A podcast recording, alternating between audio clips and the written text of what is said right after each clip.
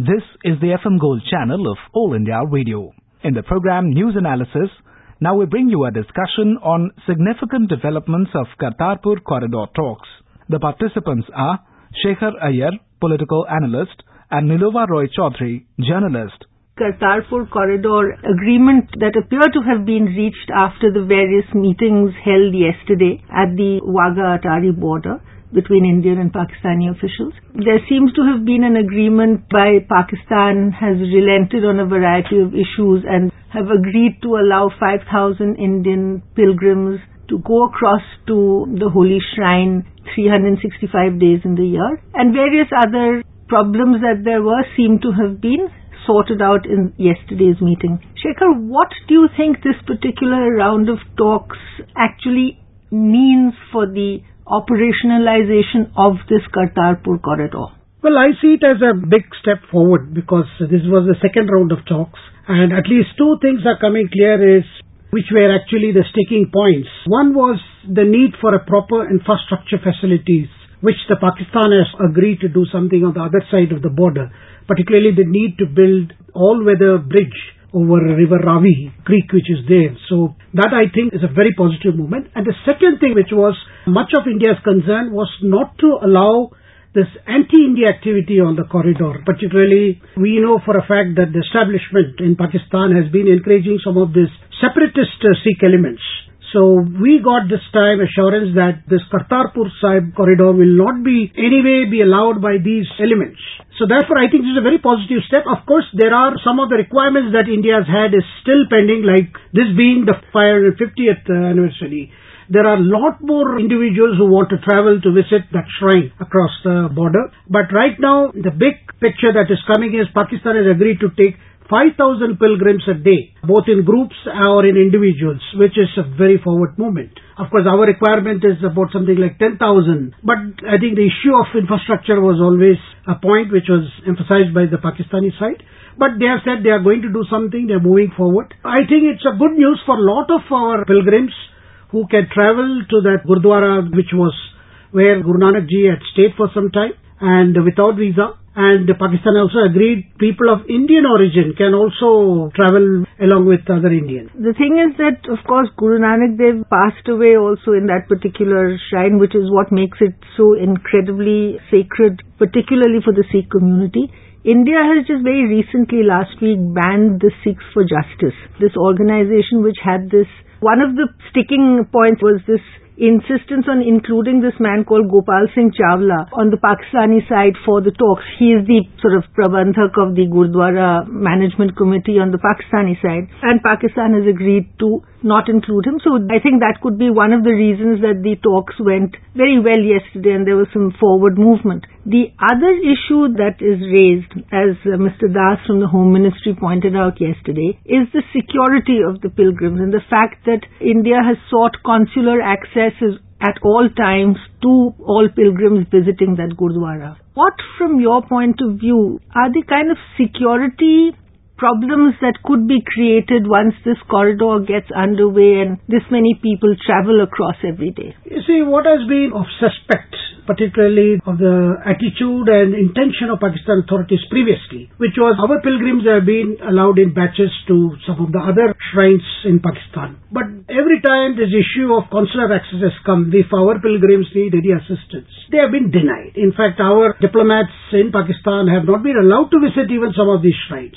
And the government of India feels that those shrines are being allowed by the establishment there for some of the separatist elements, some of whom still give in statement and try to cause tension. So we wanted that this should not lead to a situation where the life and the security for our pilgrims are not affected in the course of their visit because it's a very sensitive matter. But I think from the outcome of the second talks, in fact, the first round we saw there was a lot of issue over even including this Gopal Singh mm-hmm. Chawla who was part of the Pakistani Gurdwara Prabandhak Committee which India objected to his presence.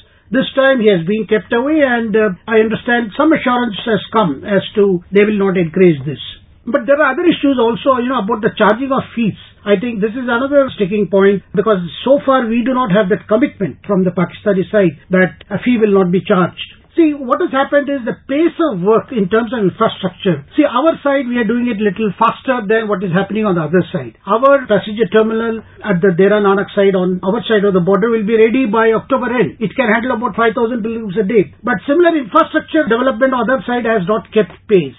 So consequently, you know, we are a little worried about what kind of facilities will be available given the kind of rush of pilgrims that are expected. Of course, the Pakistan side has admitted that there are infrastructure issues because they had even suggested, you know, instead of a all-weather bridge, we can have a, a mud embankment and a road, uh, which Indian side felt that that would not be safe and besides it may cause flooding on the site because you are blocking the river. So there are still some issues. But I think the positive news is for which our pilgrims have been looking forward, the state government of Punjab is also looking forward is that Pakistan is at least committed on a principle to create those infrastructure facilities. And have them up and running by the time the 550th anniversary comes around this time. You know, the concept of charging fees for a pilgrimage is again a little strange and Pakistan is always very concerned about its public relations and the image that it creates and somehow as they're trying to woo the Sikh community, it's kind of difficult to believe that they would finally levy some kind of a fee. But anyway, that is hypothetical.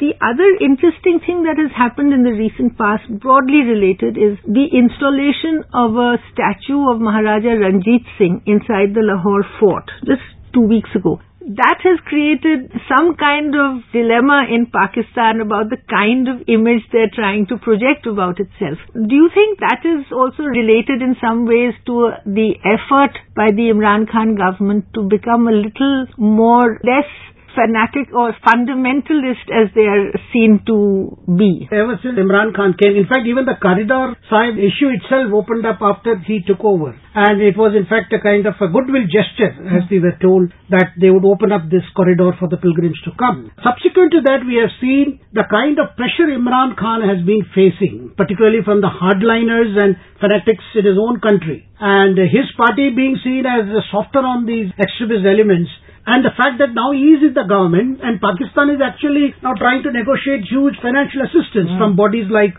International Monetary Fund. Therefore, there is a pressure on his government to show that Pakistan is a modern state and is not hostage to these Islamist sections mm. within their country. So there is a message to be given. And of course, it has always been a strategy of Pakistan military establishment to always convey the message right from the days when we had the Sikh extremist problem on this side, from the Zia-ul Haq's time. As far as Sikh religion and the Sikh Qawm is concerned, Pakistan has a soft uh, approach. This we have seen. But this particular issue, the way it is shaping up, if it is good that Pakistan realizes its non-Islamic heritage also, that's a very good move because I remember when uh, General Musharraf was president, he ensured that Katas Raj was opened up and he wanted a UNESCO tag so that it could become a tourist spot to show that the Pakistani state is not against any of its uh, pre-Islamic heritage. So there are certain positive reasons for that approach and India does appreciate the fact that these things are, you know, dear to the subcontinent. And today Sikh is a living religion. You know, there are so many followers and the fact that there have been lot of, you know, eagerness and anxiety that finally this issue will get settled. Now, from the round of talks that have taken place, I think even to begin with, 5,000 pilgrims being allowed to go every day, I think will largely uh, bring a lot of solace to the faithful. Absolutely, without question. But again, the issue arises, as Pakistan has said, about infrastructure. When you go to a gurdwara, the whole infrastructure includes things like the langar and, you know, the parikramas and all of those kinds of things, none of which really exist at this point of time. I remember we went to Gurdwara Panja Sahib, which is fairly close to Islamabad, and the facilities don't really exist because they haven't been. So this, if you have 5,000 people a day going around mid-November when the anniversary, is it going to be like a day journey? People go there, you know, Matha Teko and then come back? Or how is this likely to be working? Actually, physically, how will it work on the ground? See, those who are going there for the first time would probably like to spend at least a day or two there. And as you mentioned, uh, this is a big issue, you know, particularly the boarding and the lodging facilities. What are the things available there? Now, these are some things which the Pakistani government would have to apply its mind. Because so far what has happened in, in whether it is a temple or a gurdwara in Pakistan, the official policy is not to appear to be too encouraging because that will not be taken kindly by the clergy and the extremists. But uh, Imran Khan has shown that, you know, he wants to put Pakistan on a new path. So therefore, we'll have to see, because obviously on this particular issue, from the developments that have happened in the last two days, you know, we can assume probably the Pakistani military too feels the way the Imran government feels. So there could be a lot of things. The Pakistani government would not like the pilgrims to go back with an impression that proper facilities were not given. The sheer pressure of public opinion would rather persuade them to create those uh, facilities.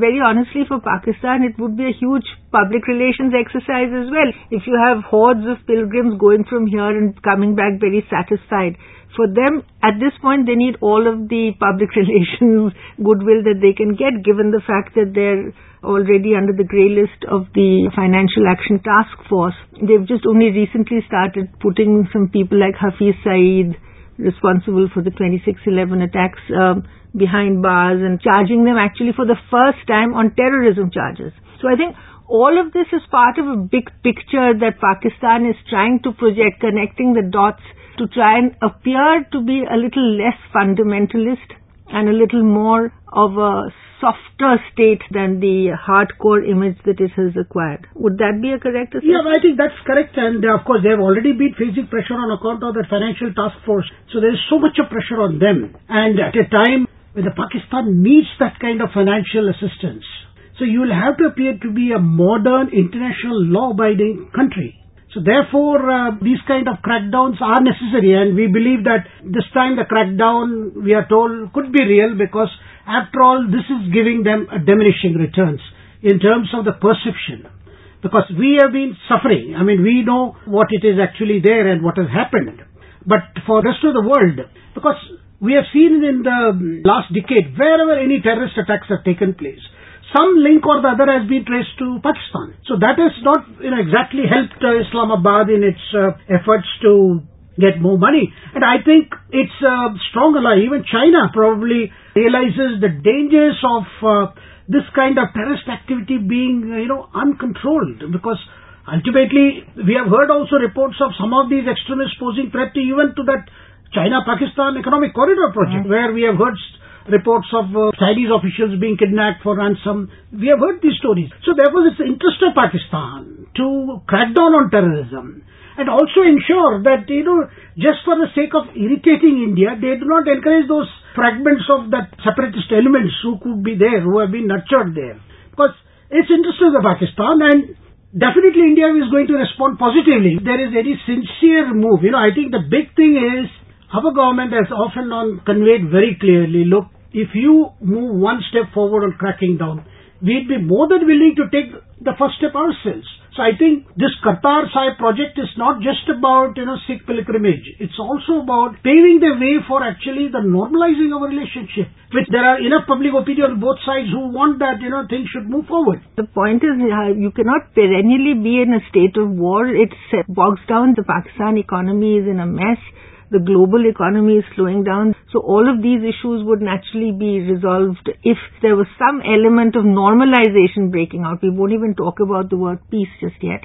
But hopefully, I think that yesterday's Kartarpur round of talks, the second round, and there's likely to be one more round, is going to resolve the issue. And hopefully, do you think that we will have the corridor functional and open in time for Guru Nanak's 550th yeah, I think uh, now that the second round of talks being completed, the pace of work on the infrastructure creation would now be speeded up and our own side it will be done by October. So therefore things are moving forward and the whole thing has a positive note that uh, finally a long pending desire of Sikh pilgrims, not only from India, from even countries like Canada, UK. So ultimately the corridor will open up and the faithful can go and pay their homage and respects. Thank you so much Shekhar for your thoughts. Thank you. You are listening to a discussion on significant developments of Kartarpur corridor talks. The participants were Shekhar Iyer, political analyst, and Nilova Roy Chaudhary, journalist. This program was produced and presented by the News Services Division of All India Radio. This program is also available on our website, newsonair.com. You may email your opinion about this program at airnsttalks at gmail.com.